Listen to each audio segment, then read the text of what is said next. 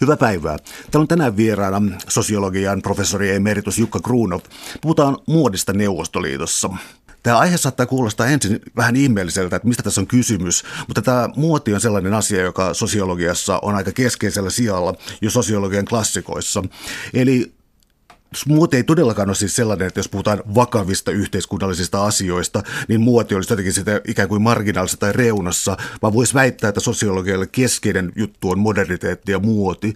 Ja anteeksi pitkä alustus, mutta luovutan sulle puheenvuoron, eli tämä muoti ja moderniteetti, kuinka olennaisesti se heijastuu? Niin, muoti ja moderniteetti liittyvät olisi toisiinsa sillä lailla, että muotihan on tavallaan kaikessa tällaisessa turhamaisuudessaan – ikuisessa liikkeessä ja sillä ei oikeastaan ole mitään ulkoista tarkoitusta. Se ei palvele mitään muuta tarkoitusta, kun se vain on aina uutta ja sellaisena miellyttää tai ei miellytä ihmisiä.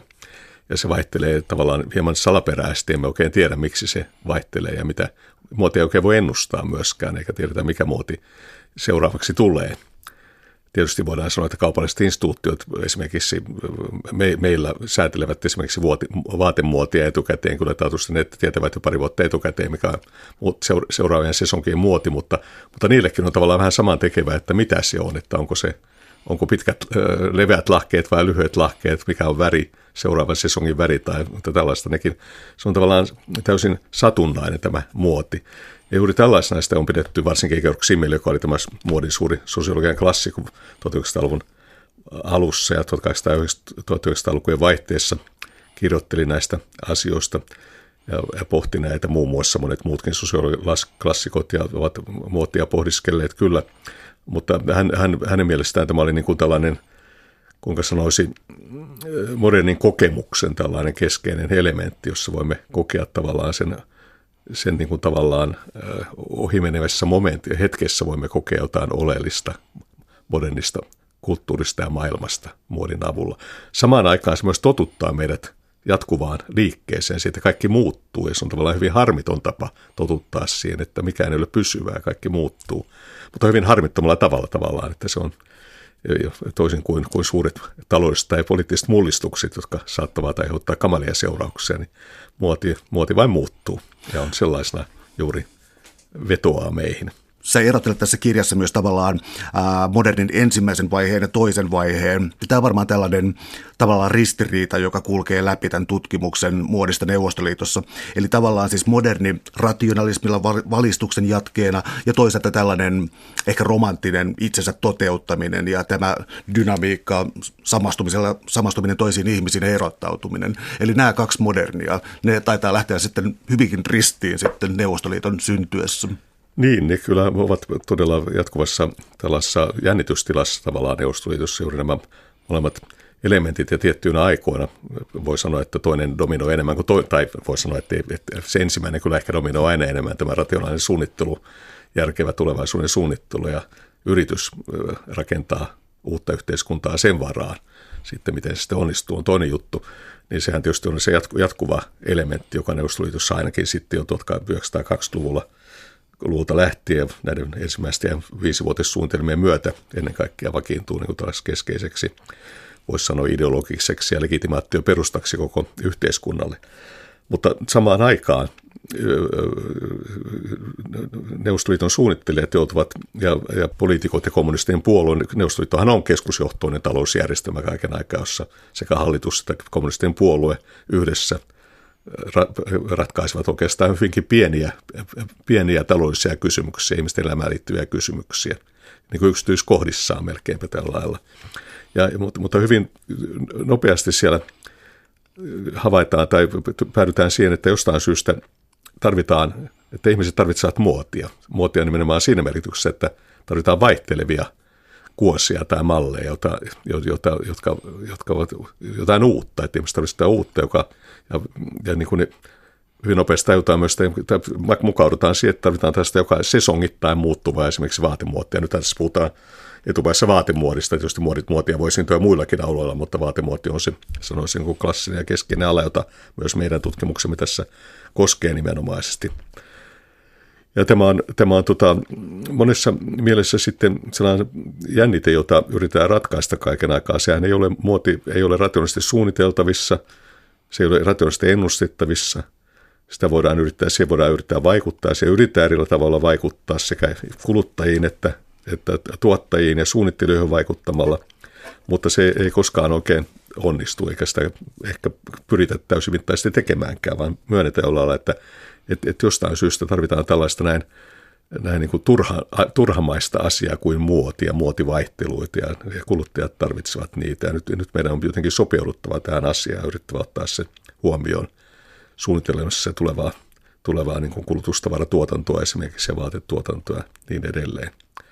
Ja, ja tietysti tässä voidaan sitten, niin kuin me tässä kirjassa esitämme jonkinlaisen tulkinnan kyllä siitä, että, siitä, että kyllä tämä liittyy tällaiseen, niin kuin voisi sanoa, Neuvostoliiton yhteiskunnan myös tällaiseen modernisoitumiseen ja yksilöllistymiseen, että yhä enemmän ihmisillä on, on, on tarvetta, voi, tarvetta tai halua tai myös se, se, sitä ruvetaan myös sallimaan yhä enemmän vähitellen tällaisen niin kuin oman yksilöllisyytensä ilmaisemiseen tällaisissa varovaisissa muodoissa, niin kuin juuri muodin, muodikas pukeutuminen tai hieman eri lailla pukeutuminen on tässä mielessä. Ja se, se kyllä vähitellen niin kuin alkaa muuttua tavallaan niin kuin hyväksyttäväksi ja jopa, jopa sitä rohkaista jossain määrin, mutta hyvin niin kuin rajoitetussa määrin tietyllä tavalla niin kuin hillityssä. Liialliset ilmaukset yksilöistä ovat aina vaarallisia tai turmiollisia se on mielenkiintoista tätä kirjaa lukiessa, koska usein sortuu sellaiseen neuvostoliiton totalitarismi-ajatteluun tuossa, mutta itse asiassa tällaiset niin ohjeet siis siitä, mikä on ää, extravaganza, mikä on niin kuin aivan liioiteltua, mikä on siveellistä, tällaisia, niitä luki niin kuin neuvostoliiton kontekstissa, mutta tässä tulee hyvin esiin myös se, että näitä samoja keskusteluja käytiin lännessä hyvin, jopa hyvin samaan aikaan voi sanoa, että tämä tutkimus tietysti päässä koskee juuri tätä toisen maailmasta aikaa, joka on nopean muutoksen jälleenrakennuksen aikaa myös Neuvostoliitossa ja nopean taloudellisen kehityksen ja kasvun aikaa, myös kaupungistumisen aikaa, koulutus lisääntyy aivan sama kuin meilläkin. Maalta siirrytään kaupunkeihin täysin uudenlaisiin tilanteisiin. Ihmiset saavat koulutusta, syntyy tavallaan eräänlainen koulutettu keskiluokka, jos niin halutaan, joka elää itse asiassa aika tavalla samalla lailla kuin meillä uusissa lähiöissä, kerrostaloissa – pienissä kaksioissa ja kolmioissa, tai ainakin, ainakin se on mahdollista, tai, tai ideaalina, jolla on kesämökkejä, jolla on omia autoja, ainakin ne voi tunnelmoida niistä jo täysin laillisesti, että niitä voi hankkia, vaikka niitä onkin hyvin vaikea saada, niin niitä oli meilläkin 50-luvulla vielä 60-luvulla myös, että kyllä tässä on hyvin paljon samanlaista kehityspiirrettä, aivan samalla lailla, samalla lailla tämä muoti ja erilaiset muoti-ilmiöt, herättävät tällaista keskustelua ja moraalista närkästystä ja paheksuuttaa Neuvostoliitossa, niin kuin esimerkiksi meillä. Minä muistan hyvin, miten koulumme rehtori 50-luvulla sanoi, että meidän koulussa, tämä oli Beatlesin aikoja, meidän koulussa ei sitten nähdä, että poikilla on pitkä tukka, eikä siellä nähtykään että niin kauan kun kävimme koulua, niin ei, ei, ei pitkää tukkaa voinut kasvattaa. Ja, samantapaisia ilmiöitä Neuvostoliitossa tapahtuvat ehkä vähän hieman, hieman pienellä viiveellä Neuvostoliitossa sillä lailla, että minihame tulee kyllä Neuvostoliittoon myös ehkä, ei kaikkein äärimmäisissä muodoissaan, mutta, mutta tulee sallituksi vaatikappaleeksi ehkä muutaman vuoden viiveellä. Ja, ja monet tällaiset tämän tyyppiset asiat ovat, ovat myös, tulevat siellä. Ja Tämähän muistuttuu kyllä mieleen niitä, jotka olivat hyvin yleisiä tällaisia käsityksiä 60-70-luvulla yhteiskuntatieteilijöiden taloustieteilijöidenkin parissa, politologian parissa siitä, että oli tällainen konvergenssiajatteluteoria siitä, että ajateltiin, että länsi ja maat ja neuvostoliitto, Yhdysvallat ja neuvostoliitto lähenevät yhä enemmän toisiaan tällaisen niin kuin taloudellisen kehityksen, teollistumisen ja muun seurauksena, että ne, ne ei loppujen lopuksi, vaikka ne poliittisesti järjestelmät eroavat toistaan, ne alkavat lähentyä yhä enemmän toisia ja ehkä sitten lopulta poliittistikin olalla tapahtuu korvekenssissä, oli jonkinlainen toive ainakin siitä. No nämä ovat tällaiset teoriat on ehkä unohdettu, eikä niitä tietysti enää tarvita, koska Neuvostoliitto ei enää ole. Ja se sitten loppui vähän toisella tavalla kuin mitä ehkä nämä konvergenssiteoreetikot odottivat, mutta kyllä niissä, niissä jotain, niin kun tarkastelee tätä kehitystä juuri tällaisella tasolla, niin kuin arkipäivän elämän tasolla esimerkiksi, ja ja kulutuksen tasolla. Ja tietynlainen Neuvostoliittoonkin syntyy tietynlainen moderni kulutuskulttuuri, vaikka kyllä tällaisessa niin kuin hillitymässä muodossa. Ja jos siitä ei ole monia sellaisia mainonnan ja markkinoinnin piirteitä, siinä ei ole niin kuin meillä, mihin meillä on totuttu. Täällä on tänään siis vieraana Uppsalan yliopiston sosiologian professori emeritus Jukka Grunov. Puhutaan muodista Neuvostoliitossa. Ää, kysyisin vielä yhden tällaisen taustattavan kysymyksen, eli tota, miten se nyt sanoisi, siis muutos 20-luvulta 30-luvulle, aika radikaali muutos, koska vaikuttaisi siltä, että tuolla on 20-luvulla, jolloin ei oikeastaan tiety, tiedetty, mihin suuntaan vallankumous lähtee. Se oli myös tunnetusti esteettistä aikaa, ja ää, tällainen niin kuin epäselvyyden tila, missä ei oikein tiedetty, mihin, mihin tässä mennään. Ää, tulee sellainen olo, että tämä oli jonkinlainen kultakausi, tämä 20-luvusta on ehkä romantisoitu kuvataiteen parissa ja ää, sillä tavalla, mutta tämä muutos 30-luvulle on olennainen. Ja nyt me kysytään sen hieman huonon kysymyksen, mutta miten tämä murros 20-luvulta 30-luvulle, miten se oikeastaan toimi? Niin, se hän näkyy tietysti monella tavalla, siis sen kansalaisuuden jälkeen, joka loppuu siinä vuonna 2022 vasta oikeastaan, jolloin Neuvostoliitto vähitellen alkaa, alkaa jonkinlainen normaali elämä vähitellen kehittyä siellä tai voidaan luoda tällaisia normaalia puitteita.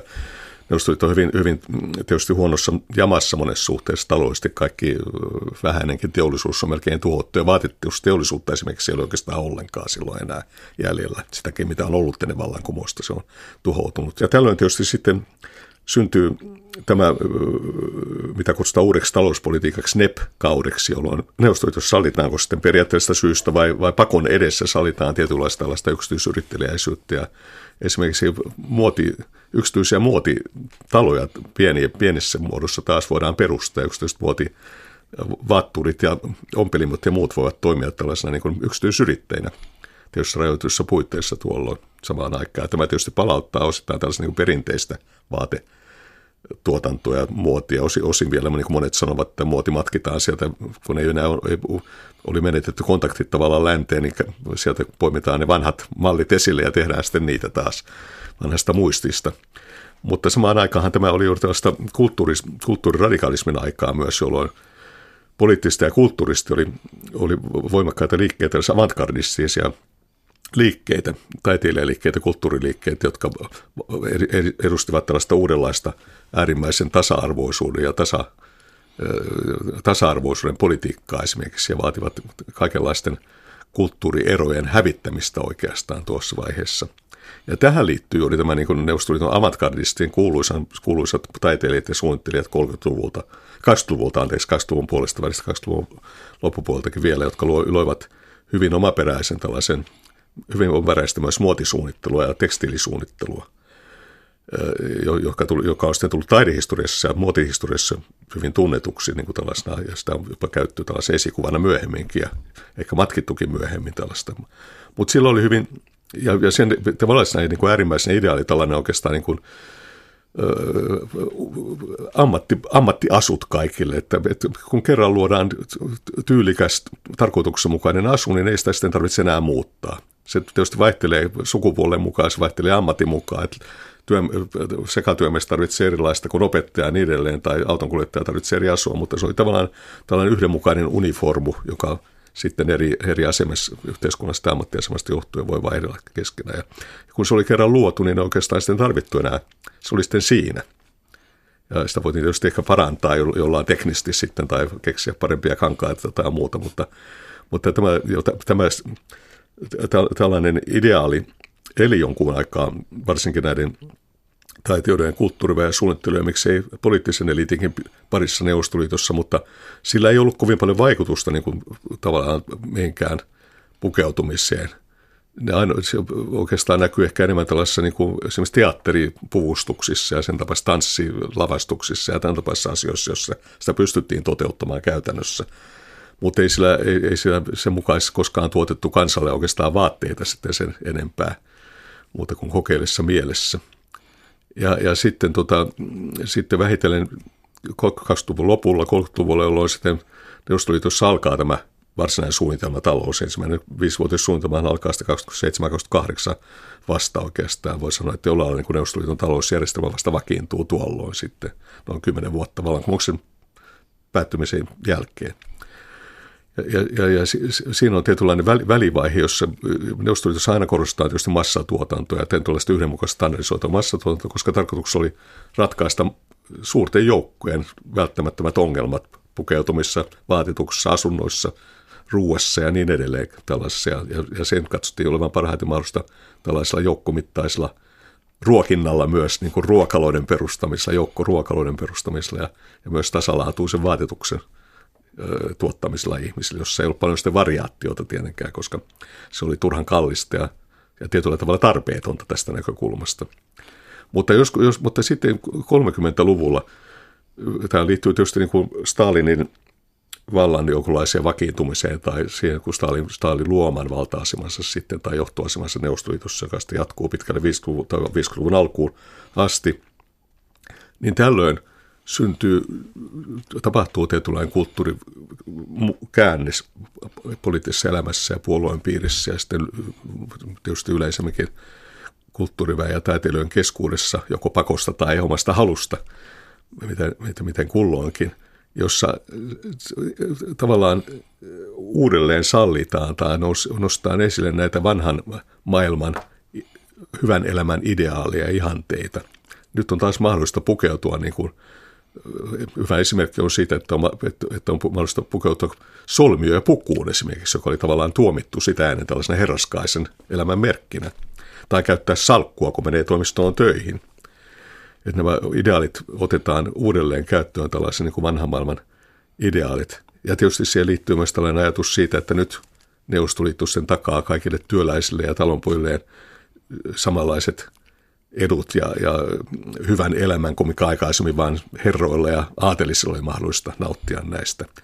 Et syntyy tällaisia, tällöin perustaan uudelleen ensimmäisiä tällaisia, tai oikeastaan ensimmäiset neuvostoliittolaiset muotihuoneet vuonna 1934 tavaratalojen yhteyttä, jotka alkavat suunnitella ja tuottaa myös, niissä on myös muotiateleita, joista on mahdollista periaatteessa tilata tällaisia niin kuin juhla-asujakin jopa ja iltapukuja ja kaikkea tällaista, joka olisi ollut vielä 20-luvulla 20-luvun lopulla, 30-luvun alussa tavallaan täysin tuomittavaa oikeastaan poliittisesti. Ja tähän tiivistyy tähän Stalinin kuuluisaan sloganiin vuodelta 1935, että nyt elämä on tullut paremmaksi, elämä on muuttunut iloisemmaksi. Ja jollainhan se piti sitten näyttää myös, että se on muuttunut tällaiseksi. Ja olin aikaisemmin tutkinut tätä 30-luvun käännettä vähän enemmänkin, ja, ja sen symbolina oli oikeastaan Savitsko ja Champansko ja Neuvostoliiton, champagne, joka, jonka Stalin, Mikojan ja eräät muut tuolloin keksivät ja alkavat tuottaa standardoitua massamitassa kuohuviiniä kansalle. Ja jos joku, niin tämä onnistuu. Ja tämä on todella, tästä tulee todella sellainen Neuvostoliiton Coca-Cola, joka on vaikea kuvitella mitään syntymäpäivää tai lakkiaisjuhlia tai muuta ilman savitskoja, champanskoja enää 60-luvulta tai 70-luvulta. Tästä olen itse päässyt monesti onneksi osalliseksi tästä perinteestä. Luksuksen massatuotanto. Nimenomaan. Tuota, tässä on vielä yksi sellainen ähm, jännite varmaan se syntyy siitä, että äh, näin, näin vähän aikaa vallankumouksen jälkeen, niin tämä muoti, joka tavallaan oli kirottu, oli tietysti niin kuin tsaarin ajan Venäjän muoti ja sen kaikki piirteet, tällainen, tällainen aatelisto ja siis sen estetiikan tarve. Ähm, kirjassa oli myös aika kutkuttava kohta siitä, kuinka äh, vihaiset äh, uudet neuvostoihmiset hyökkäsivät kimppuun puolueen, äh, ne, siis kommunistisen puolueen pääideologeja vastaan, koska ne olivat pukeutuneet kuin herrat. Ja tätä oli niin kuin hankala ymmärtää. Äh, oliko tämä koko ajan tällaista niin kuin irtiottoa saarina ja Venäjästä vai kävikö pikemminkin silleen vähän ironisesti, että se tuli takaisin, mutta eri muodossa? Niin se sitten jossain määrin tulee takaisin 30-luvulta lähtien, 30-luvun puolesta välistä lähtien tällainen niin kuin tietyt vanhan ajan, saarin ajan tällaisen yläluokkaisen elämän hyvät, hyvät merkit tai symbolit tietysti hyvin rajoitetussa mielessä. Se sitten koskee juuri kuohuviineja, suklaakonvehteja ja kaviaari tietysti myös tärkeä elementti neuvostoliitossa tässä suhteessa, mutta se koskee myös sitten tällaista niin juhla, juhlavaatetusta, joka periaatteessa nyt on, on saatavilla sitten taas. Sitä voidaan tilata tai mittatilauspukuja voidaan, voidaan hankkia periaatteessa, periaatteessa kuka tahansa voi niitä hankkia. Tietysti tietysti niiden tarjonta on hyvin rajoitettu ja niihin on pitkät jonot tai tarvitsee, tarvitsee olla tiettyjä etuoikeuksia saadakseen niitä todella. Eivät ole aivan ilmaisia myöskään ja niin edelleen, mutta kuitenkin se on, niin kuin, se on sallittua tai jopa sitä rohkaistaan, niin kuin, että, että tällaista, tällaista niin kuin, kun, tällaista niin kuin säädyllistä elämää taas, että jokaisen työläisenkin pitää sitä ja voi elää tällä, tällä lailla näyttää. Ja tietenkin se on hyvin rajoitettu, että se koskee vain tiettyjä asioita tiettyjä niistä tulee vähän tällaisia niin symboleita sitten tälle ja lupauksia myös siitä, että mitä, että nyt, nyt ne ovat ehkä vain harvojen saatavilla vielä Moskovassa ja niin edelleen, mutta odottakaa vaan, niin seuraavissa vuodessa kuluttua ovat, ovat siellä Habaroskissakin kaikkien tai, tai Omskin alueen kolhoosilaisten saatavilla ja niin edelleen, että niistä tulee tällaisia niin lupauksia paremmasta elämästä. Ja, ja tähän liittyy kyllä sellainen ajatus sitten, että sitä usein tulkitaan, tämä meidän, meidän oma tulkinta, meidän keksintömme siihen, että siihen liittyy kyllä tällainen samaan aikaan eletään 30-luvun tietysti joukko repression aikaa, että ihmisiä katoaa, ihmisiä tapetaan, ihmiset häviävät leirille ja niin miljoonat kuolevat. Ihmiset ovat, on juuri ohitettu suuri nälänhätä, jossa on kuollut miljoonia ihmisiä 30-luvun vaihteessa, 30-luvun alussa. Ja samaan aikaan heti sen perään tällainen niin kuin, ruokakupongit poistuvat vasta 34 muistaakseni tai 35 viimeiset ruokakupongit tällaista säädöstä ruoasta. Samaan aikaan tulee tämä lupaus, niin kuin, että no champagnea kaikille, joka tietysti kuulostaa aika niin kuin irvokkaalta suorastaan näin sitä, sitä ajatella selkeämpää, mutta, mutta jollain lailla se liittyy, yleisesti tulkittu liittyvään siihen, että syntyy tällainen oma uusi koulutettu niin kuin, Neuvostoliitossa on koulutettu ja Neuvostoliiton kouluttama uusi nuori, nuori tällainen urbaani ryhmä, tai ei pelkästään urbaani, mutta niin kuin asiantuntijoiden, insinöörien, opettajien, lääkäreiden ryhmä, jotka, jotka niin kuin, että, että niin kuin niille tällaisen lupaus siitä, että tämä palkinto ei, ei vain keppiä, vaan jotain porkkanaakin täytyy antaa ja luvata, että, että te voitte elää niin kuin säädystä elämää, kunhan vain palvelette isänmaata ja puoluetta – omassa ammatissani ja toteutatte viisivuotissuunnitelman tavoitteet esimerkiksi. Täällä on tänään siis vieraana Uppsalan yliopiston sosiologian professori emeritus Jukka Kruunov. Puhutaan muodista Neuvostoliitossa. Ähm, on ehkä hankala hahmottaa tätä 30-luvulta sitten sodan aikaa ja kuinka, kuinka hirvittävä se tietysti oli. Siis ihan lukumäärä ja kaikki ihmiset, jotka olivat kuolleet sodassa. Mutta siis talous lähti jonkinlaiseen nousuun ja sitten ehkä niin kun, mä luulen, että keskeistä on siis se, että tapahtui tiettyjä taloudellisia hallinnuksia, hallinnollisia muutoksia ja sitten ehkä ennen kaikkea se, että miten käsittämättömän nopea Neuvostoliiton kaupungistuminen ja teollistuminen oli. Että se tapahtui ymmärtääkseni sitten niin yhdessä sukupolvessa tavallaan. Näin voi sanoa. Mä luulen, että Suomi on lähinnä se maa, mihin sitä voi verrata. Täällä se tapahtui myös hyvin myöhään ja nopeasti. Että se oli, et, et, et, silloin tietysti hyvin suuret, suuret joukot maalta, jotka, jotka olivat hyvin perinteistä elämää, voi sanoa, ja hyvin köyhissä olosuhteissa. Neuvostoliiton pakkokollektivisoinnin jälkeen varsinkin Neuvostoliiton maatalous eli todella kurissa oloissa. Ihmiset olivat tavallaan tällaisessa melkein pakko sidottuja sinne. Heillä ei ollut, ei ollut näitä sisäisiä passeja, eivät voineet muuttaa kaupunkeihin itse, ellei, ellei, heitä, ellei, ellei he voineet hankkia työtä sieltä ja saaneet lupaa siihen.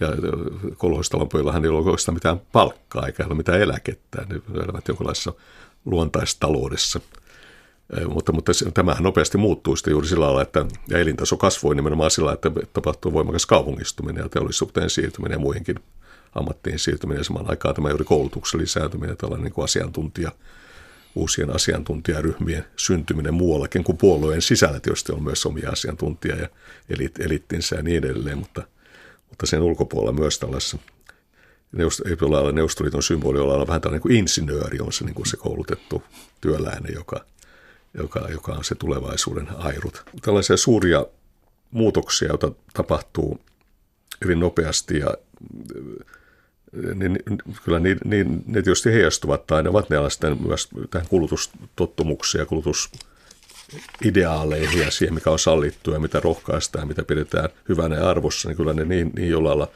selvästi heijastuvat ja juuri tällainen tietynlainen – mahdollisuus niin kuin toteuttaa itseään kulutuksen avullakin tulee mahdolliseksi vaikka hyvin rajatussa mielessä ja siitä juuri muoti on hyvin hyvä esimerkki, mutta kyllä se on hyvin ristiriitainen prosessi ja hyvin pitkään, jännitteinen prosessi, hyvin pitkään kuulee esimerkiksi muotiasiantuntijoiden piirissä hyvin erilaisia mielipiteitä. Vielä ja taloustieteilijöiden keskuudessa johtavat taloustieteilijät, kuten Bestusheva Laada tai yhteiskuntatieteilijät ja monet muut, niin ovat vielä 70-luvulla sitä mieltä, että muoti ei kuulu ollenkaan neuvostojärjestelmään, että se on täysin turha, että pitäisi äkkiä meidän pitää opettaa ihmiset sitä pois, että se on ainoa tapa, millä tämä hoidetaan, että voimme järkevästi suunnitella taloutta.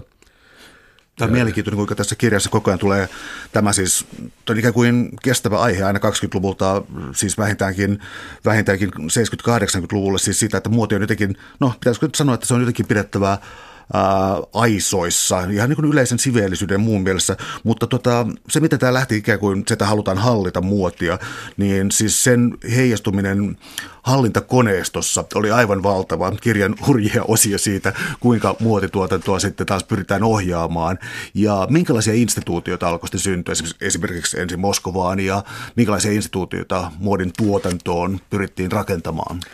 Niin, Neuvostoliittohan oli hyvin Moskova keskeinen järjestelmä tietysti kaiken aikaa. Ja kaikki perustiin aina ensin Moskovaan ja Moskovassa oli aina isoimmat ja kauneimmat instituutit perustiin sinne. Ja ne olivat jonkinlaisia, usein kutsuttu yleisliittolaiseksi, siis koko Neuvostoliittohan koostui tasavalloista, niin kuin neuvostotasavalloista.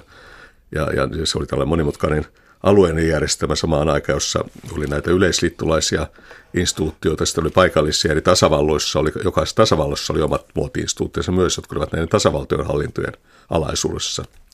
Esimerkiksi oli vielä alueellisia, tietysti pienempiä yksikköjä hyvin paljon, että tästä tämä oli alueellisesti hyvin monimutkainen järjestelmä, mutta, mutta se alkoi, mutta se oli myös sitten hallinnollisesti hyvin, itse asiassa hyvin kiinnostava ja hyvin tällainen jakautunut järjestelmä, joka taas sotii vähän sellaista mielikuvaa vastaan, joka meillä on usein hyvin keskitetystä neuvostotaloista, neuvostotalouden suunnittelusta ja hallinnosta. Et itse asiassa muoti oli hyvin monikeskeistä sitten loppujen lopuksi.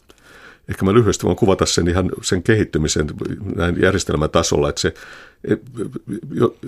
mikä on tietysti hyvin merkittävää ja kiinnostavaa, että juuri so, jos sodan aikana, siis huoneet oli lakkautettu, kaikki ne vähäiset, mitä oli sitä ennen ollut, oli tietysti lakkautettu sodan alkuvuosina ja, ja muotisuunnittelijat oli rintamalla tai ties missä, tai ompeli, ompeli uniformuja, saappaita sotilaille, jos, jos jotain. Nähän ei tarvittu silloin tietysti tässä mielessä, mutta jo sodan aikana vuonna 1943 lopussa – juuri kun Stalingrad oli jo voitettu kyllä, mutta vielä Berliini oli vielä pari vuotta matkaa lopulliseen voittoon, niin Neuvostoliiton kommunistinen puolue alkaa suunnitella Moskovaan suuren muotitalon uudelleen, tai perustamista oikeastaan, tai uudelleen avaamista, tai se avataan eri muodossa, että voidaan puhua sen perustamisesta. Ja se avataan vuonna 1944, vuonna 1944 alussa, siis keskellä toista maailmansotaa vielä. Ja, se on aika niin kuin erikoinen hämmästyttävä ajatus, että Neuvostoliiton kommunistinen puolue ja hallitus keskellä tätä suurta sotaa niin näkevät, alkavat pohtia muodin tulevaisuutta Neuvostoliitossa ja perustavat sitä varten uusia instituutioita. Ikään kuin heillä olisi ollut muuta, muutakaan tekemistä tavallaan. Mutta tietysti tämä on sillä lailla ymmärrettävä, että oli selvää, että, että, että nyt rauha tulee joskus ja Neuvostoliitto jopa selviää sitä voittajien puolella. Jo tuossa vaiheessa oli, oli aika, aika selvää. Ja, ja silloin oli, ajateltiin myös varmasti, että nyt että tullaan tarvitsemaan hirveästi uutta tällaista siviilituotantoa. Täytyy ohjata koko tuotanto täysin uudelleen niin kuin siviilituotantoon, vaatteiden tuottamiseen tavalliselle kansalle. Ei enää uniformuja saappaita, vaan jotain muuta. Ja, ja, ja tähän tämä varmasti liittyy, että se hyvissä ajoin varaudutaan siihen. Ja sitten tällöin perustaa se Moskovan suuri muotihuone vuonna 1944, joka ensin oli nimeltään Moskovan muotihuone ja sitten saa myöhemmin vuonna 1948 yleisliittolaisen muotihuoneen nimeä ja on tällainen johtava muotihuone, muotiinstituutti Neuvostoliitossa. Ja sitten hyvin nopeasti heti sodan jälkeen perustetaan kaikkiin tällaisiin eri neuvostotasavaltojen pääkaupunkien omat muotihuoneensa. Että sitten jo, sitten jo tuota, joskus nämä 50, muista ihan tarkkaan, mutta 49 niitä on jo puoltu siinä ainakin ja Kiovassa ja Riikassa ja ja, ja monissa muissakin paikoissa ja sitten vähän, vähän myöhemmin niitä on jo parikymmentä, parikymmentä tällaista keskeistä muotihuonetta. Ja nämä kaikki toimivat kevyen teollisuuden ministeriön alaisuudessa. Eli kulutustavaraministeriön alaisuudessa, se ministeriö, joka vastaa niin kuin kulutustavaroiden massa teollista tuotannosta Neuvostoliitossa. Ja nämä ovat kaikki siihen liittyviä. Niiden, tar- näiden muotioiden perimmäisenä tarkoitus on suunnitella uusia vaatteita, uutta muotia teollisuuden, vaatetusteollisuuden käyttöön. Yksi mielenkiintoinen asia tässä siis se, että kun muoti julman logiikkansa kautta on sellainen, että kun se yleistyy liikaa, niin se menettää ikään kuin attraktionsa tai vetovoimansa. Ja toinen on se, että on olemassa keskuskaupunkia, niin kuin Moskova tässä ilmeisesti, ja on olemassa tiettyjä periferioita, joita Neuvostoliitossa riitti. Mutta sitten tämä keskustelu muodista, niin se saattoi olla hyvinkin samankaltaista jossakin paikallislehdissä, puoluelehdissä, ehkä vähän syvällisempää analyysiä ja isoissa lehdissä. Eli mm, nyt sanoa, että tätä, että tämä oli oli siis sellainen totaalinen huoli, joka haluttiin sitten niin kuin todellakin koko Neuvostoliiton projektiksi. Kyllä, se läpi läpäisi kyllä koko Neuvostoliiton tiedotusvälineet, sitten ei pelkästään lehdistöä, vaan myös radiota ja televisiossa alkaa, ja sitten kun televisio tulee yleisemmäksi, niin alkaa, tulee myös muotiohjelmia, jossa, jossa tavallaan provokoidaan sitten sekä propagoidaan tai mainostetaan tai, tai kerrotaan sekä uusista muoti-ilmiöistä tavallaan, sesongin muodista, mikä nyt on muodissa, annetaan neuvoja, miten pitäisi pukeutua, mikä nyt on esimerkiksi koulun päättäjäisiin sopiva asu nuorille tytöille ja niin edelleen. Ja, ja samaan aikaan sitten annetaan tällaista yleistä niin kuin tavallaan kulttuurivalistusta siitä, mikä on niin kuin tällaista sopivaa pukeutumista, että miten, miten, miten, pitäisi, miten neuvostokansalaisten pitää pukeutua. Ja sillä on oikeastaan aina, aina niin kuin tällainen, joka ei muutu koko aikana juurikaan tämä periaate, joka sitten on se, että, että, kyllä pitää, pitää sallia tällaista. Tämä on hyvä sallia pitää yksilöllisyyttä, pitää sallia vaihtelua. On hyvä, että on vaihtelevia valikoimia, vaate, vaatevalikoimia, joista voi valita, ja jokainen voi sieltä valita sitten yksilöllisesti ja, ja, ja myös niin kuin uusia tuotteita ja niin edelleen, mutta, mutta ei, ei pidä koskaan liioitella, ei pidä mennä liiallisuuksiin, pitää olla hillittyä, hillittyä ja hallittua, eikä, eikä myöskään pidä alistuu liian nopeille muodin muutoksille, että on parempi vähän tuolla niin kuin hitaan muodin edustaja kuin nopean muodin edustaja. Tämä on se perusperiaate, että on tällainen niin harmonisuuden ja, ja tällaisen hillityn harmonisen muodin, ja joka muistuttaa hyvin paljon kyllä sellaista niin stoalaista elämänfilosofiaa siitä, että, ihminen on tyytyväisillään silloin, kun sillä ei ole liiallisia tarpeita, vaan se tyydyttää ne, ne rajatut tarpeensa ja halunsa – No jos tota hallinnan tasoja oli monta, neljä ainakin tuossa vaiheessa, niin, niin oli myös markkinoita. Eli oli sitten tietysti tällaisia niin kuin, ää, ystävien kesken sovittuja, sovittuja tapoja, että joku osasi vaikka tehdä vaatteita, leikata vaatteita, ja sitten oli tällaisia, no siis lähinnä laittomia pieniä markkinoita. Mutta tästä sitten esimerkkinä vaikka siis Moskovan valtion tavaratalo, joka symbolisesti sijaitsee siis ää, Kremlin vastapäätä. Mä en muista, oliko se 50 metriä vai 500 metriä. No, ehkä, ehkä 100 metriä tai parista metriä. En ole, mit, en ole mitannut. No, mikä tämä tori... projekti sitten oli, tämä tällainen niin, niin paikka? Niin, niin Moskovan tämä GUM, niin kuin sitä tunnettiin, Konsultarsten Univermark, valtiollinen tavaratalo, hän avattiin vasta 50-luvun alussa myös. Se oli, se oli itse asiassa Anastas Mikojani, joka oli hyvin tärkeä näissä muotiasioissa ja yleensä kulutustavara-asioissa. Mikojani eli pitkän pitkän elämän sitten Stalinin rinnalla, mutta myös pitkään sen jälkeenkin toimien kauppaministerinä, mutta se lopuksi myös Neuvostoliiton presidenttinä. Ja, ja, ja tuota, hän, hänen, hän erityisesti piti huolehti näistä asioista Neuvostoliitossa. Neuvostoliitossa. Ja tämä KUM avattiin tavaratalo. Sehän oli ollut tällainen basaari tavaratalo jo ennen vallankumousta, mutta se ei ollut 20-luvulla, se ei sellaisena toiminut. Ja se avattiin uudelleen vasta vasta, vasta juuri tässä 50 alkupuolella sitten mallitavarataloksi tai johtavaksi tavarataloksi Neuvostoliitossa, josta tuli sitten tällainen nähtävyys ja kohde Moskovan vierailijoille kaikkialta Neuvostoliitossa, miksei myös ulkolaisille. Ja siihen perustettiin heti melkein saman tien oma muoti suunnittelutoimistonsa ja oma muotiateleensa, oma, oma tällainen mittatilaus, puku, puku ja vaate, vaatehtimo liike, josta kansalaiset saattuvat tilata mitatilaustyönä muodikkaita vaatteita noudat, noudattaen niitä malleja, joita oli siellä esillä, joita oli omat muotoilun suunnittelijat ovat suunnitelleet, joista oli sitten olemassa kuvastoja ja albumeita ja brosyyreitä ja, ja malleja saatavana näistä asioista. Ja tämä oli sellainen tietynlainen näyteikkuna sitten neuvoston muodille, hyvin pitkään, mutta se sitten vähitellen ehkä menettää kyllä merkitystä 60-luvun kuluessa ja 70-luvulla muille näille muille tärkeille muotiinstituuteille, mutta se oli myös hyvin suosittu. Siellä oli, siellä oli alkoi hyvin varhain tällaisia säännöllisiä muotinäytöksiä, päivittäisiä muotinäytöksiä, jotka olivat äärimmäisen suosittuja. Niitä oli pari-kolme päivässä, lähes jokaisena viikonpäivän alussa, ja niissä niihin mahtuu satoja ihmisiä. Ja ni, niihin jonotettiin ja lipu, lipuista tapeltiin ja niin edelleen. Ja, ja niissä, niissä niin kuin kerrotaan, kävi myös paljon tällaisia niin kuin neuvosto, johdon lapsia tavallaan, niin kuin Anastas Mikoja, oma poika Vaano Mikoja, josta tuli kuuluisa lentokonesuunnittelija sitten myöhemmin, niin hän, hän, oli, hän kuuli myös vierailla näissä nuorena miehenä näissä muotinäytöksissä monien muiden tavoin. Siellä oli tietysti myös viehtäviä mannekiineja paikalla ja muutakin tällaista ympärillä pyörivää kulttuuriväkeä. Ja tämä, tämä, niin kuin, tämä tavaratalon, Moskovan Gumin tavaratalon muotihuone oli sitten, niitä perustettiin sitten moniin muihin tavarataloihin, myös Moskovassa ja ympäri Neuvostoliittoa erilaisissa, myös muissa pääkaupungeissa, mutta sellaisia, missä oli isompia tavarataloja, keskeisiä tavaroja, niin perustettiin tällaisia muoti, omia muotisuunnittelutoimistoja, omia muotiateljeita ja lähes, lähes kaikkialle.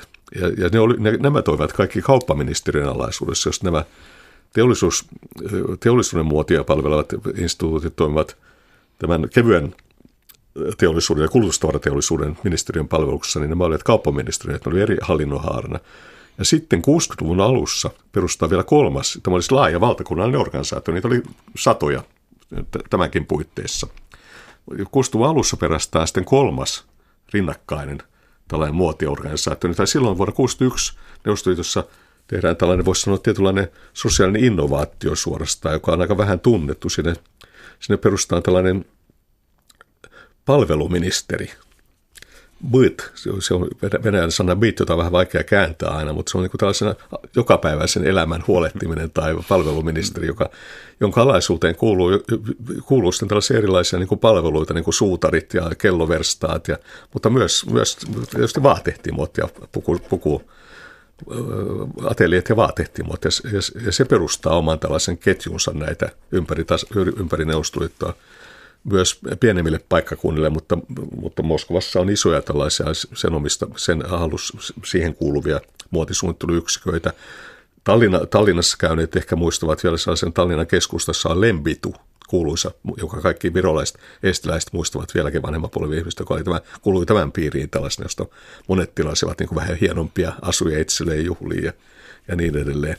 Ja tälläkin oli oma, oma laaja muotisuunnittelijoiden verkostonsa sitten, jotka suunnittelevat siihen tarkoitukseen omaa muotia, tällaiseen yksilölliseen, niin kuin, niin kuin individuaaliseen yksilölliseen tilauspalveluun tai sopivaa muotia. Ja sitten oli vielä neljäs ministeriö, joka huolehti muodista, niin se oli paikallisen teollisuuden ministeriö, joka ei ollut kyllä yleisliittolainen, se oli, vaan, se oli jokaisessa tasavallassa oli omansa. Ja se huolehti taas tästä niin pikku, pikku paikallisesta teollisuudesta, joka sekin palveli osaltaan muotia, joka aika paljon huolehti tällaista niin vaatetuksen lisukkeista tavallaan, vaikkapa vöistä tai koristeista tai pitseistä tai jostain tällaista niin pienimuotoista, vähän käsityömaista tuotantoa jopa tällaista, mutta silläkin oli omat muotisuunnittelijansa. Ja se esimerkiksi huolehti tästä kansallispukujen suunnittelusta muun muassa Neuvostoliitossa. Neuvostoliitossa toimi siis 60-luvulla jo neljä laajaa rinnakkaista muodin suunnittelujärjestelmää, jotka toimivat neljän eri ministeriön alaisuudessa, joilla periaatteessa oli kaikilla jollain oma tehtävänsä, mutta, mutta samaan aikaan ne oli täysin päällekkäisiä, ne kilpailijaa pyrkivät toistensa alueelle. Periaatteessa esimerkiksi tämän, tämän palveluministeriön alaisuudessa olevien muotitalojen niin paikallista olivat palvelukeskuksia, vähän niin kuin ostareet. Meidän ostareissa oli tällainen niin kuin, olisi lähiössä on palvelukeskus, jossa oli parturi ja kampaamo ja, ja tämmöinen muotiatelje myös. Sen tehtävänä oli tietysti huolehtia lähinnä tästä yksilöllistä palvelusta ja siihen liittyvästä, mutta hyvin pieni rupesi, rupesi itse puuhamaan omaa teollista tuotantoa myös ja sillä lailla kilpailemaan niin kuin tämän kevyen teollisuuden ministeriön kanssa tästä asiasta, joka tietysti herätti tiettyä närää ja ristiriitoja myös näiden välillä, kun ne astuvat toistensa varpaille. Täällä on tänään siis vieraana Uppsalan yliopiston sosiologian professori emeritus Jukka Krudov. Me puhutaan muodista Neuvostoliitossa. Ähm, niin kuin tästä kävi ilmi tuosta sun edellisestä puheesta, niin siis alkaa siis syntyä niin kuin hallinnon, ähm, sanoisiko nyt hallinnon, hallinnon erikoistumista eri aloille, mutta sitten siis syntynyt, ainakin tässä on kuitenkin mainittu, että on muotiammattilaiset, on olemassa tällainen muotiprofessio, mutta sitten saman aikaan on siis se, että näillä on, on näitä jatkuvia, jopa päivittäisiä muotinäytöksiä, sitten on olemassa valtavia muotilehtiä, jotka toisaalta siis ähm, olivat aivan niin kuin ikään kuin ammattilehtiä ja joita sitten kopioitiin laajalti, että mitä niitä voisi kotitaloudellisesti tehdä. Sitten vielä yksi ristiriita oli siinä, että oli siis muotisuunnittelijoita, jotka tekivät vaatteita, joita ei voinut suuressa mittaka- mittakaavassa, ää, mittakaavassa toteuttaa tai tuottaa. Eli jos mä saan tästä jotenkin tiivistettyä idean, on siis se, että oli aivan valtava ikään kuin näytteellä ja julkisuudessa oleva muoti, jota, josta, joka näkyi, josta keskusteltiin, ja sitten samaan aikaan se ei ollut saatavissa. Ja tämä tuntuu olevan sellainen ristiriita, joka sitten todella repii tätä auki.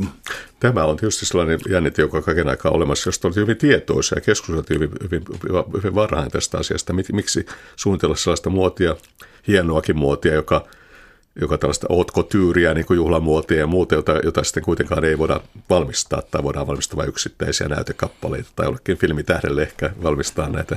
Neuvostoliitossakin tietysti oli tällaista teatteria ja filmisuunnittelua ja muuta, tarvittiin muotia sielläkin ja niin edelleen, mutta jota ei voitu missään nimessä, jotka ihmiset tavallaan tulivat muotinäyttöihin, näytän, nä, näytän, töihin, näytä, näytän töihin sitten ihastelemaan tätä kyllä ja alussa hyvinkin kiinnostuneen, koska oli uutta ja hienoa. Näissä oli vielä orkesterisoittia, ne olivat aika tällaisia hienoja tilaisuuksia. Ilmeisesti alussa nämä muotinäytökset jotain, jotain tavallaan täysin uutta. Ja, ja sitten, sitten kuitenkin totesivat, että no, et, et onhan tämä kaunista ja hienoa, mutta mistä me voisimme saada mitään tällaista. Ja tietysti sitä ei ollut missään saatavissa, että oli hyvin suuri ero sen, sen välillä, sen aika harmaan ja yksitoikkoisen ja standardisoidun vaatemuodin, mikä, mikä oli saatavilla – tavallisissa tavarataloissa tai vaateliikkeessä ja sen välillä, mitä sitten näissä muotinäytöksissä ja muotilehdissäkin esitettiin. No tämähän on kyllä sellainen, joka on tuttu jännite lännestäkin kyllä näiden Pariisin muotihuoneidenkin taas osalta tiettyinä aikoina. Tämä oli ongelma, että mitä, mikä niiden rooli oikeastaan on tässä. Nythän ne eivät enää valmiita tietenkään ne ovat brändejä, jotka myyvät hajuvesia ja kaikkea muuta, että tilanne on vähän muuttunut siinä suhteessa, mutta vielä 30-luvulla ja muulla tämä askarrutti niitäkin. Mutta tämä ja tämä, tämä, tätä sitten tästä, tätä pohdittiin ja tätä kyllä sitä painotettiin eri lailla ja muotit näiden suunnittelijoiden ja professionaalien asiantuntijoiden ja myös niin kuin sanotaan tällaisten puolueen ideologisten työntekijöiden voisi sanoa keskuudessa valitsi erilaisia käsityksiä eri aikoina ja, ja välillä korostettiin sitä, että kyllä on tärkeää, että me näytämme myös tästä niin kuin, niin kuin hienompaa ja parempaa ja sellaista, vaikka se olisi nähtävänä esikuvia ja ideaaleja ihmisille ja muuta jotain, mistä mitä samaan aikaan, että me pelkästään sitä standardimassa muotia. Toiset taas olivat sitä mieltä, että, että se on vain turhaa tällainen hienostelu, että parempi vaan, että teemme tehokkaasti ja mahdollisimman hyödyllistä tavaraa teollisuuteen. Ja tästä, ja tästä kun jatkuvasti käytiin kiistää, mutta sitä ei koskaan, se, kyllä ne molemmat säilyvät kaiken aikaa. Tietysti sitä ehkä sitten vähän eri lailla eri, eri vaiheissa niin kuin korostettiin ja ja myös työtehtävien jaossa. Ehkä ilmeni muotihuoneessa, mitä, mitä kukin sitten sai tehdä ja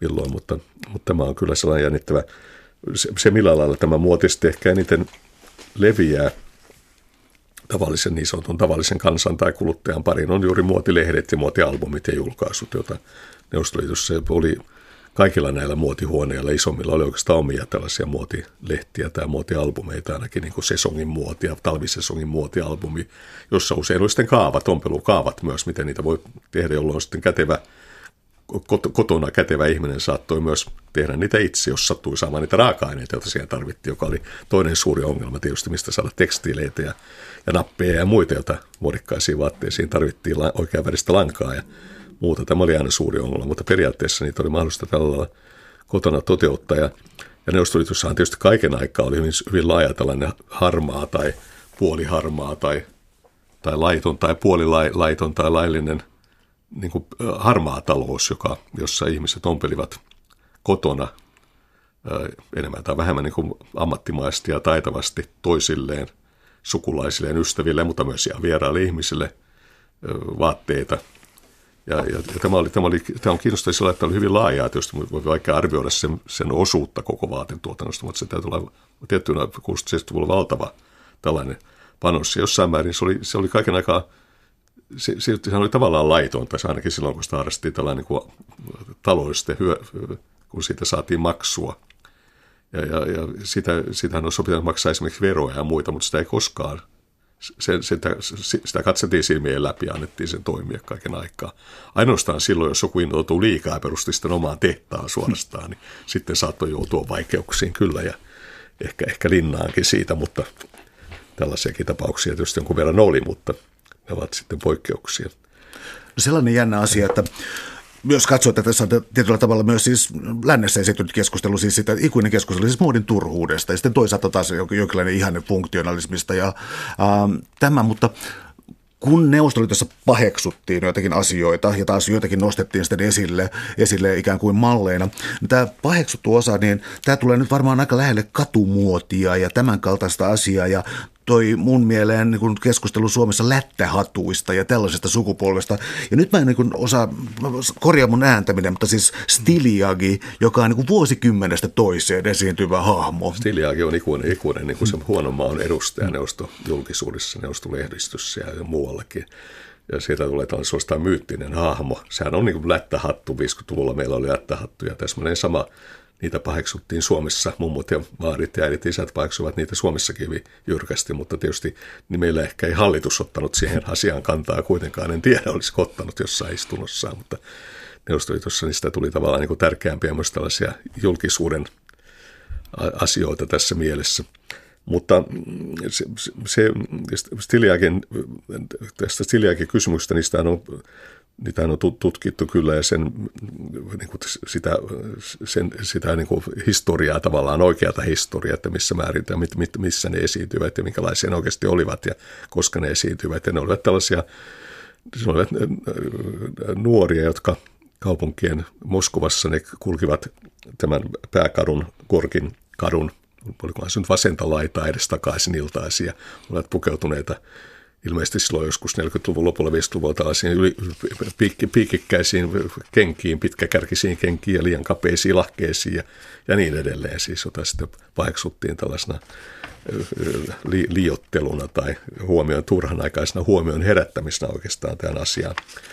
Ja, ja, ja kyllä niitä oli muuallakin ja voidaan miettiä, miten laajaa tällainen nuorison tällainen spontaani muoti tai tietynlainen tällainen vastamuoti sitten Neuvostoliitossa loppujen lopuksi oli ja missä, oliko sitä muuallakin kuin Moskovassa tai Pietarissa. Ja, ja, ja Stiliakin on kertonut muistelmia ja siitä on vaikka minkä siitä on tullut tämä myyttinen tarina, jota on hyvin vaikea enää, enää todentaa oikein, mitä se loppujen lopuksi sitten tietyssä mielessä oikeasti oli pari vuotta sitten Venäjällä tehtiin tällainen elokuvakin, musikaalistiliaaki, joka, jossa tästä, tästä tehdään tällainen aivan niin kuin myyttinen tarina sitten että tästä tapauksesta. Mutta se, mikä meidän kannalta oli ehkä kiinnostavampaa tässä, että me että tämä stiliaaki tuolla sitten esiintyy läpi koko neuvostoajan, niin se julkisuudessa tällaista, siitä tulee tällainen niin kuin huonon, huonon maun edustaja. Sitten vaikka stiliaaki ei ehkä sitten enää ole vuosikymmenin ollut, niin aina siihen vedotaan, että että tämähän on kuin stiliaaki tai tämä vain stiliaaki pukeutuu tällä lailla tai näin huonosti. Ja se tarkoittaa aina, se tarkoittaa aina tällaista ekstravaganssia, liiotteltua mukautumista. Silloin kun on liian leveät lahkeet tai liian kapeat lahkeet. Että silloin kun ne pitää olla 10 senttiä, niin sitten onkin 20 senttiä, tai sitten kun on 20 senttiä, sitten onkin 10 senttiä. Tai kengän kärjet on liian pitkät tai liian lyhyet. Se on aina jotain sellaista, joka liiottelee ja herättääkseen huomiota tavallaan itseensä. Ja, ja, ja, ja tämä, tämä figura, sehän on tällaisen lukuisien karikatyyrien, pilapiirusten kohde, jossa, jossa apinat nauraa stiliaageelille aina näissä. Krokodiin lehti oli se satiirinen pilalehti Neuvostoliitossa. Siinä, siinä tämä on vakio teema aina, että se esiintyy, jo 40-luvun lopulta esiintyy ensimmäinen pilapiirus tästä stiliaageelista siinä, joka ja, ja se on tällainen niin mummujen, vaarien, isien ja äitien kauhistus, että kumpa lapseni vaan eivät olisi tuollaisia stiliaageen. Mutta sitten se on tavallaan niin kuin tällainen juuri tämän yleis, linjassa sen kanssa, että joku kohtuus on parasta aina, että ei pidä liioitella, että se on oikeastaan mitä stiliäkin edustaa tämä liiottelua aina. Aristoteelliset hyveet. Kyllä. Täällä on tänään siis vieraana Uppsalan yliopiston sosiologian emeritusprofessori Jukka Grunov. Me puhutaan muodista Neuvostoliitossa. Sä tuossa aiemmin viittasit hieman siihen tähän kilpailulliseen asemaan lännen ja idän välillä ja siitä, miten USAta hieman ehkä salaakin katsottiin. Mutta sitten on sellainen asia, jota mun mielestä ei voi ohittaa, joka on sitten en osaa määritellä kunnolla, mutta sanoisiko Neuvostoliiton kultakausi joskus 50-60-luvulla, avaruusohjelmaa, länsi katsoi mm. ihmeessä, mitä tapahtuu ja viisivuotissuunnitelman äh, äh, kohdat siitä, kuinka USAn bruttokansantuote ohitetaan ja jälkikäteen se on vitsi, mutta silloin se ei ollut. Silloin se näytti monesta, jopa monesta läntistä tarkkailijasta ja Yhdysvalloista käsin niin kuin aivan, aivan realista uhkalta, jos sieltä päin katsottiin ehkä asiaa, mutta ja neuvostotalous on kehittynyt tullut hyvin nopeasti. Sitä voidaan tietysti pohtia, miksi se kehittyi nopeasti ja miksi sitten loppui sen kehitys. Ja monet viittavat siihen, että se oli saavutettu tällaisella aika suurilla taloudellisilla uhrauksilla ja investoinneilla, että se oli hyvin sekä työvoiman että pääomien tuhlaavaa käyttöä, mutta kun niitä keskitettiin ja niitä oli, niin, niin sillä saatiin aikaan kasvua, mutta ei pidemmän päälle sitten ehkä. Mutta joka tapauksessa tähän liittyy tämä, tämä sitten lännen ja rauhanomainen yhteiselosta vähitellen myös, joka alkaa tulla yhä tärkeämmäksi jo Rushovin ja Brezhnevin aikana. Ja tämä rauhanomainen kilpailu kanssa ja siinä sitten kyllä muotikin pantiin palvelemaan tätä Neuvostoliitossa tai ilomielin ehkä palveli, koska se tietysti halusi kilpailla osoittaa. Muotisuunnittelijat olivat iloisia vuodessaan kilpailla lännen parhaiden muotisuunnittelijoiden kanssa ja osoittaa, miten hyvää muotia Neuvostoliitossakin tehdään. Ja, ja, ja tällä, siinä tapahtuu myös tietynlainen avautuminen länteen jo sitten 5-luvun lopulta 6-luvun puitteissa ja osallistuminen erilaisiin läntisiin tällaisiin tapahtumiin. Ja erästään suuri, tällaisia suuria virstanpylväitä tässä on oikeastaan se, että Dior, Diorin muotihuone vierailee Moskovassa vuonna 1959 ensimmäisen kerran. Ja moskovalaiset vieraavat Diorin luona Pariisissa jälkeen useita kertoja. Itse asiassa Dior on sellainen niin kuin läntinen esikuva neuvoston muovidille aina. Varsinkin New Look ehkä oli se niin kuin tällainen hillitty charmi, ei kovin ekstravagantti ja säädyllinen hillitty, tyylikäs, harmoninen, klassinen muoti tavallaan olisi, joka toimii. Ja Dior edusti, edusti aina Neuvostoliitossa tätä. Että se oli se mieluisen yhteistyökohde tavallaan muodimaailmassa muualla. Mutta sitten vuonna 1967 järjestetään suuri kansainvälinen muoti show ja messut Moskovassa, joka on suuri, niin kuin tavallaan, suuri tapahtuma, joka tavallaan osoittaa esimerkinomaisesti hyvin sitä, miten muoti alkaa olla niin osa normaalia neuvostoelämää ja tämä niin sallittu ilmiö täysin tai hyväksytty ja kannustettava ilmiö. Ja siihen osallistuu monia läntisiä muotihuoneita myös tähän Amerikkaan myötä ja Australiaan myötä tähän suureen muoti, muotitapahtumaan. Ja neuvostoliitto itse osallistuvat erilaisiin muotinäytöksiin. Montrealin Expo, maailmannäyttely on tärkeä tapahtuma 60-luvun lopusta ja, ja, ja monet muut. Ja ne saavuttavat kyllä sitten, Neuvostoliitto aina vielä esittelee ylpeänä näitä saavutuksia tietysti, että miten tämä herätti huomiota ja saa palkintoja siellä sun täällä. Ja, ja neuvostoliittolaiset muotisuunnittelijat kyllä herättivät jonkun verran huomiota ja saivat ilmeisesti palkintoja. Vaikea tietysti sanoa, miten mitä sitten loppujen lopuksi ne olivat yksittäisiä tapauksia, yksittäisiä ilmiöitä, että ei, ei tämä ehkä ollut mikään ilmaus neuvostoliittoisen muotisuunnittelun niin kuin kaikinkaikkisesta kansainvälisestä korkeasta tasosta, vaan Ää, vielä sellainen asia, että tässä kirjassa usein tapahtuu tällaista, sanoisiko historian ironiaa ja muuta. Esimerkiksi se, että ää, pikkuporvari, porvarillisuus tietysti oli haukuttua, mutta samaan aikaan ää, käytit niin nimenomaan juuri se funktionaalinen muoti oli tämä, mitä haettiin. Ja sitten tällaisia ristiriitoja on siis se myös, että oli tietysti myös neuvostoliittolaista tutkimusta muodista. Ja siis monilta unohtui, että Karl Marx oli niin olennainen tavaratuotannon ää, sosiologi ja filosofi tuona aikana. Eli tullaan neuvostoliittolaiseen tieteeseen ja niiden tutkimusta muodista. Minkä tyyppistä se oli?